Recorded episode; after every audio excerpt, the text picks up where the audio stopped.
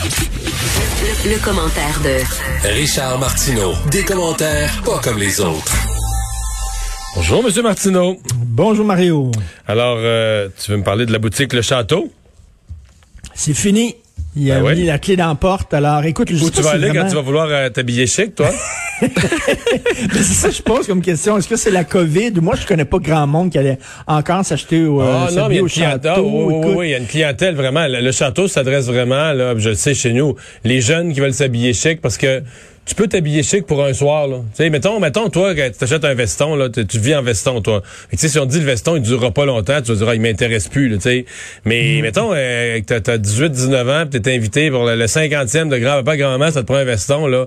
Si tu te dis ton veston, il sera pas beau longtemps, d'après moi, tu dors, tu dors pareil, là, tu sais, tu dis, ah, je vais-tu le remettre un jour, ou peut-être une fois par C'est année. un peu mal coupé aussi, parce que des fois, c'est un peu mal coupé aussi, le Non, château. pis ça. Mais moi, je pensais que. Zara, je pensais que Zara avait vraiment remplacé Non, le non, non, château. wow, wow, wow, là, Zara, c'est cher, là? Zara, HMV, tout ça, là. HMV, HMV, ça compétitionne. Je veux dire H&M, là. H&M. H&M, excuse-moi, oui, H&M, c'est- excuse-moi. H&M, c'est c'est moins chic, là. Château, ça avait quand même une prétention. Le, le linge est chic, là. Il y a un Oui, look oui, chic. oui, Il est oui. pas durable, peut-être, mais il est chic. Ben écoute, mort, mais t'as vu les chiffres, heureusement. J'en ai pas je suis en train de te donner un briefing en vêtements pour Ben jeunes. T'es bien rendu- Écoute, non, non, moi, c'est... Euh, non, non, t'as vu les chiffres? Entre février et avril, le taux de chômage au Québec est passé de 4,5% à 17% On a perdu 820 000 emplois. Heureusement, cet été, ça a l'air que les chiffres là, se sont euh, améliorés. Là, puis bon, on a recréé des emplois. Mais on regarde Écoute, j'ai lu là, au- au- aux États-Unis, ils sont rendus, on parle de troisième vague aux États-Unis. J'ai lu ça aujourd'hui.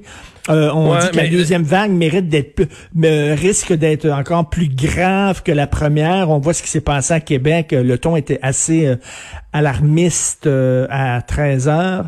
Euh, euh, tu sais, il faudrait pas, faudrait pas que ça dure trop longtemps parce que économiquement, là, ça va être extrêmement difficile.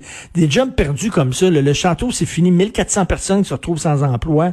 C'est des emplois qu'ils retrouveront pas. Là. On va dire, cette entreprise-là, elle est fermée, elle n'existera pas. Et quand tu te promènes dans le centre-ville de Montréal, les tours à bureaux vides, euh, les commerces euh, barricadés. Écoute, c'est, ça a l'air d'un, d'un village fantôme, Mais- littéralement. euh, Mais est-ce qu'il va avoir l'air fantôme tout à l'heure? Parce que là, tu me parles du château.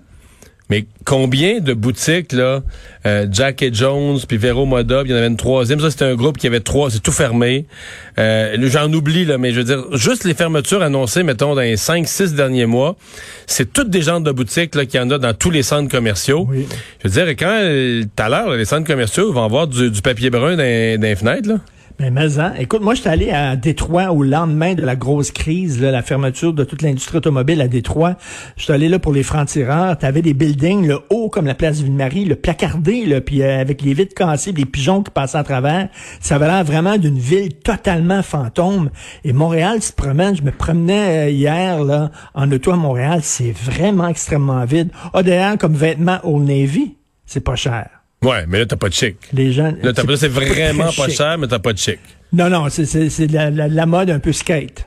Ouais, Les je te gens, dis, mettons, euh, le château, c'est c'est vraiment ça. là. Les- le jeune de 18, 17, entre 16 et 22 ans, là. Puis un bal de graduation veut s'habiller. Bon, ben, le bal, des de fois, va s'habiller plus, plus, plus. Mais, tu sais, mais ouais, le- oui, oui pour le bal, mais n'importe quoi d'autre, là, un cinquantième, les grands-parents, n'importe Noël. quoi, un petit Noël, les parents veulent que tu t'habilles un peu, tu vas au château, tu t'habilles ben chic, pas cher.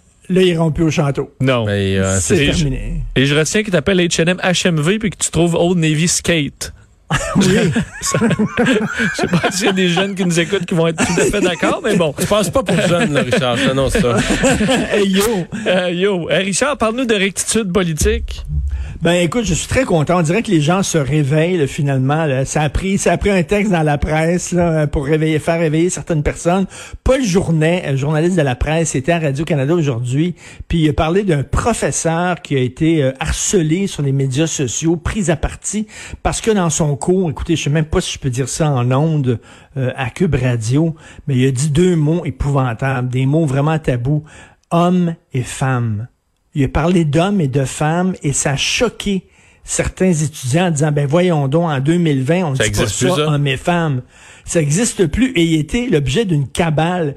Et là, Paul Journet parlait de ça à la radio. Il y a un professeur aussi euh, dans une école à Montréal-Nord, euh, l'école Henri Bourassa, qui parlait du monologue d'Yvon Deschamps, à Nigger Black, un monologue classique. Et lui aussi euh, s'est fait ramasser, s'est fait harceler, intimider.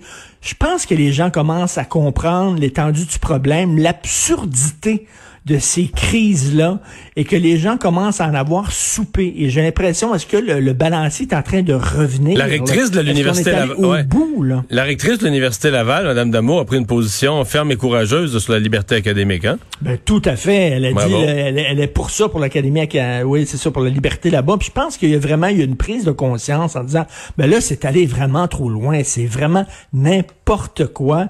Et euh, écoute, euh, c'est en train de revenir. un peu. C'était une mode. Tu sais, dans les années 60, c'est la grosse mode maoïste. Les gens étaient maoïstes, tripaient sur Mao, euh, c'est tout ça. Mais ça, c'était, un- ça de très temps, bon. euh, oui, c'était très bon Mao dans l'histoire. Quand les gens adhéraient comme ça, se décrivaient, décrivaient comme maoïstes, là, parce que tu sais, euh, tu parles de, tu parles de millions de morts. Là. Je veux dire, les historiens, se- les le historiens tueur en série. ben oui, les historiens se chicanent sur le nombre de dizaines de millions de morts que Mao a fait.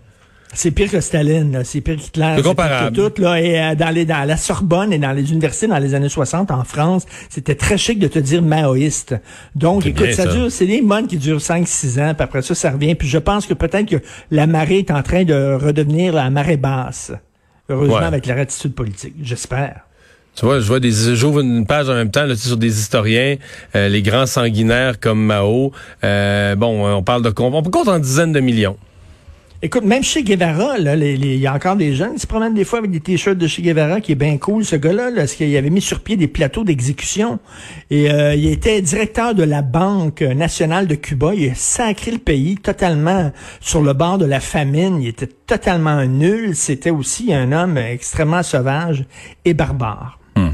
Tu vois, c'est le point. Je tombe sur un article, je fais une recherche, je tombe sur un article du point qui fait une compétition entre justement le Pol Pot, Mao, Staline et Hitler.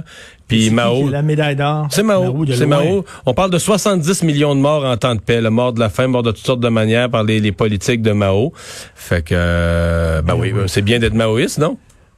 Oui, c'est super. Ben, c'est très cool d'être maoïste. Ça, Écoute, ça- euh, incroyable. Moi, c'est des affaires qui me jettent à terre. Bon. Non, non, Euh, mais écoute, euh, le- le- le- dans les années 60, vraiment, Jean-Luc Godard, qui est un cinéaste à la mode, et tout le monde tripait, mais il était maoïste, il faisait des films en hommage à Mao. J'en ai vu une couple. Là. Moi, ce que j'aime le mieux dans ces, ouais. ce que j'aime le mieux dans ces thèses-là, c'est de dire, oui, mais Mao, là, c'est politique, c'est théorie, tu y avais raison, là. C'est juste dans l'exécution que ça a mal tourné. Oui, ah, oui, ben oui, dans l'exécution, ça. ça. a mal tourné, ça a fait des, des millions de morts. Ah, Il y avait ouais, des bonnes idées dès le départ. Là, ouais, mais c'est des bonnes ça- Ça, ça- chirait à un moment donné. Un petit peu dans l'application, ouais. C'est une petite ouais, erreur, c'est tout, ouais, là. Ouais, ouais, ouais, ouais, ouais, c'est des choses qui arrivent. ouais. Euh, tu vas nous parler des- du 25e anniversaire du référendum de Écoute, 95. Il va y avoir un spécial demain dans le Oui, journal oui. là-dessus. En passant, le sans flagornerie, mais ton texte de ce matin est très bon, très fort. J'en parlais tantôt avec euh, Sophie, ma blonde. On n'avait jamais vu ça comme ça. J'avais jamais vu ça sous cet angle-là. Qu'on aurait peut-être perdu le référendum parce qu'on a perdu les Nordiques, mais t'as- la façon dont tu écrivais ça, ça se tient.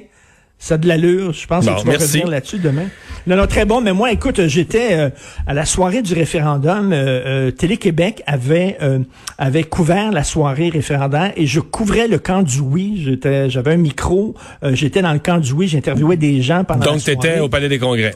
J'étais là et j'étais à Saint-Pied, là, vraiment à Saint-Pied de Jacques Parizeau quand il a parlé du vote ethnique, euh, l'argent le vote ethnique. Et quand il a dit ça, là, quand c'est sorti de sa bouche, écoute, je me suis dit, OK, il vient de tuer le mouvement souverainiste. That's it, il vient de le reculer de 20 ans. Ça va être extrêmement difficile maintenant euh, de, de s'enlever l'étiquette de raciste parce qu'on peut comprendre dans les faits, là, maintenant quand on le met en contexte, vote ethnique, effectivement, les des porte-paroles de groupes ethniques euh, parlaient, mettons, le porte-parole de la communauté grecque disait aux Grecs de voter non, le porte-parole de la communauté italienne disait aux sauf Italiens que de ça voter pas non. Bon, rapport, euh, C'est ça, Richard. mais, C'est- mais, mais ça de pas lancer ça, de lancer ça dans un référendum comme ça, alors que tu perds avec une très petite marge et tu shootes ce mot-là, Écoute, heureusement que ça n'a pas viré en émeute, puis en, ça montre à quel point le Québec, les Québécois sont quand même très calmes. Euh, mais moi, je l'ai vu. Et écoute, on recommence à parler, là, 25 ans plus tard, on recommence au PQ à parler d'identité grâce à la CAQ, à parler, ça, ça a pris, euh, ça a pris vraiment 25 ans. Oui, parce que c'est pas juste le PQ. C'est pas juste le PQ. On, parlait de souveraineté, euh, tu sais, le souverainisme civique. Mais c'est pas juste le PQ que ça a affecté, là. C'est le Québec au complet. C'est tout le lendemain. Le, lendemain. L'esprit du lendemain du référendum a été endommagé par ça. Puis on a su après, bon, on voyait les images où tu le voyais qui faisait les 100 pas, mais toi, tu étais vraiment en première loge, là. en fait, moi, moi Richard... Un verre après l'autre, un verre, puis un verre, puis un verre après l'autre, il était imbibé, là. Mais moi, j'étais pas dans la salle. Parce que Lucien Bouchard et moi, on avait parlé avant. on, pas. on avait parlé avant. M. Parizeau nous a demandé pour être sur la scène avec lui, puis on a préféré pas être là. On, regardait le discours. Ouais, on regardait le discours dans une salle puisqu'il y avait une TV là, à l'étage supérieur. Pourquoi tu voyais son état? J'avais pas confiance. Je vais me contenter de dire ça. Mais ça a pris du temps. Il a fait énormément de mal. Et encore, toutes les accusations de qu'on voit actuellement, le, Québec est raciste, le Québec est fermé, le Québec est intolérant, ça vient de là encore. Ça reste encore. Il y a un écho des, des propos de M. Parizeau. Mais euh, euh, hier, euh, hier ou avant-hier, on vient perdu la fin de la semaine. Je recevais sur tout ce qui s'est passé à l'Université d'Ottawa, le prof Bernier, là, de, de, de journaliste. Oui, Marc-André Bernier qui m'a quand même dit une phrase renversante, là, parce qu'il parlait d'un de ses collègues qui, sur les réseaux sociaux, l'a vomi sur les, les, francophones du Canada. Les Québécois francophones, les Canadiens francophones, peu, pas important. Et euh, ben lui, il n'y a pas d'étudiants qui se plaignent, il n'y a pas d'étudiants qui demandent son départ, il euh, n'y a personne dans l'université qui est mal à l'aise. Et donc, Bernier me disait une phrase, mais il disait une phrase toute simple, en même temps d'une brutalité terrible. Il dit, les francophones au Canada, québécois francophones, sont les seuls sur qui on peut cracher, dont on peut parler en mal, envers qui on peut faire preuve de toute forme de discrimination, de discours, sans que ce soit, euh, sans conséquence. Ben c'est totalement. Ça, nous autres. C'est épouvantable. Non, parce qu'on le mérite, parce qu'on est tellement méchants, on est tellement intolérants et racistes. Pour eux autres, tu as le droit d'insulter des racistes. Insulter des racistes, c'est pas, c'est pas, c'est pas de l'insulte. Ils l'ont mérité. C'est comme ça qu'ils nous voient. Et là, quand je dis encore, c'est des échos du discours de fait, M. Fait, l'intolérance envers les Québécois francophones, c'est un signe de ben, tolérance. Ben oui, parce, que, que quand tu es intolérant envers les intolérants, ah, oui, oui, oui. Tu défends la tolérance parce que tu es C'est pas s'attaquer C'est pas s'attaquer à une minorité, là. non, non, non, non, soudainement, là, on est majoritaire chez nous, puis nous autres, on fait mm-hmm. souffrir les minorités. Mm-hmm. C'est ça l'affaire. Tu fais mon éducation, là. Mais c'est épouvantable pareil, là.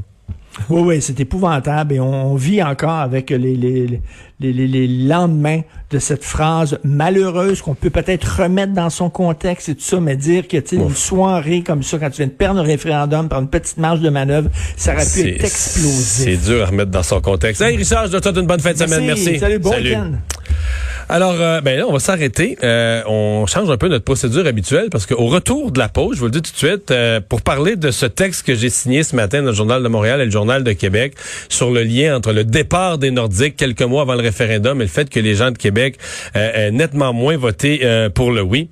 Ça a intéressé JC, donc on sera au retour en simultané avec l'émission JC à TVA Sport dans un instant.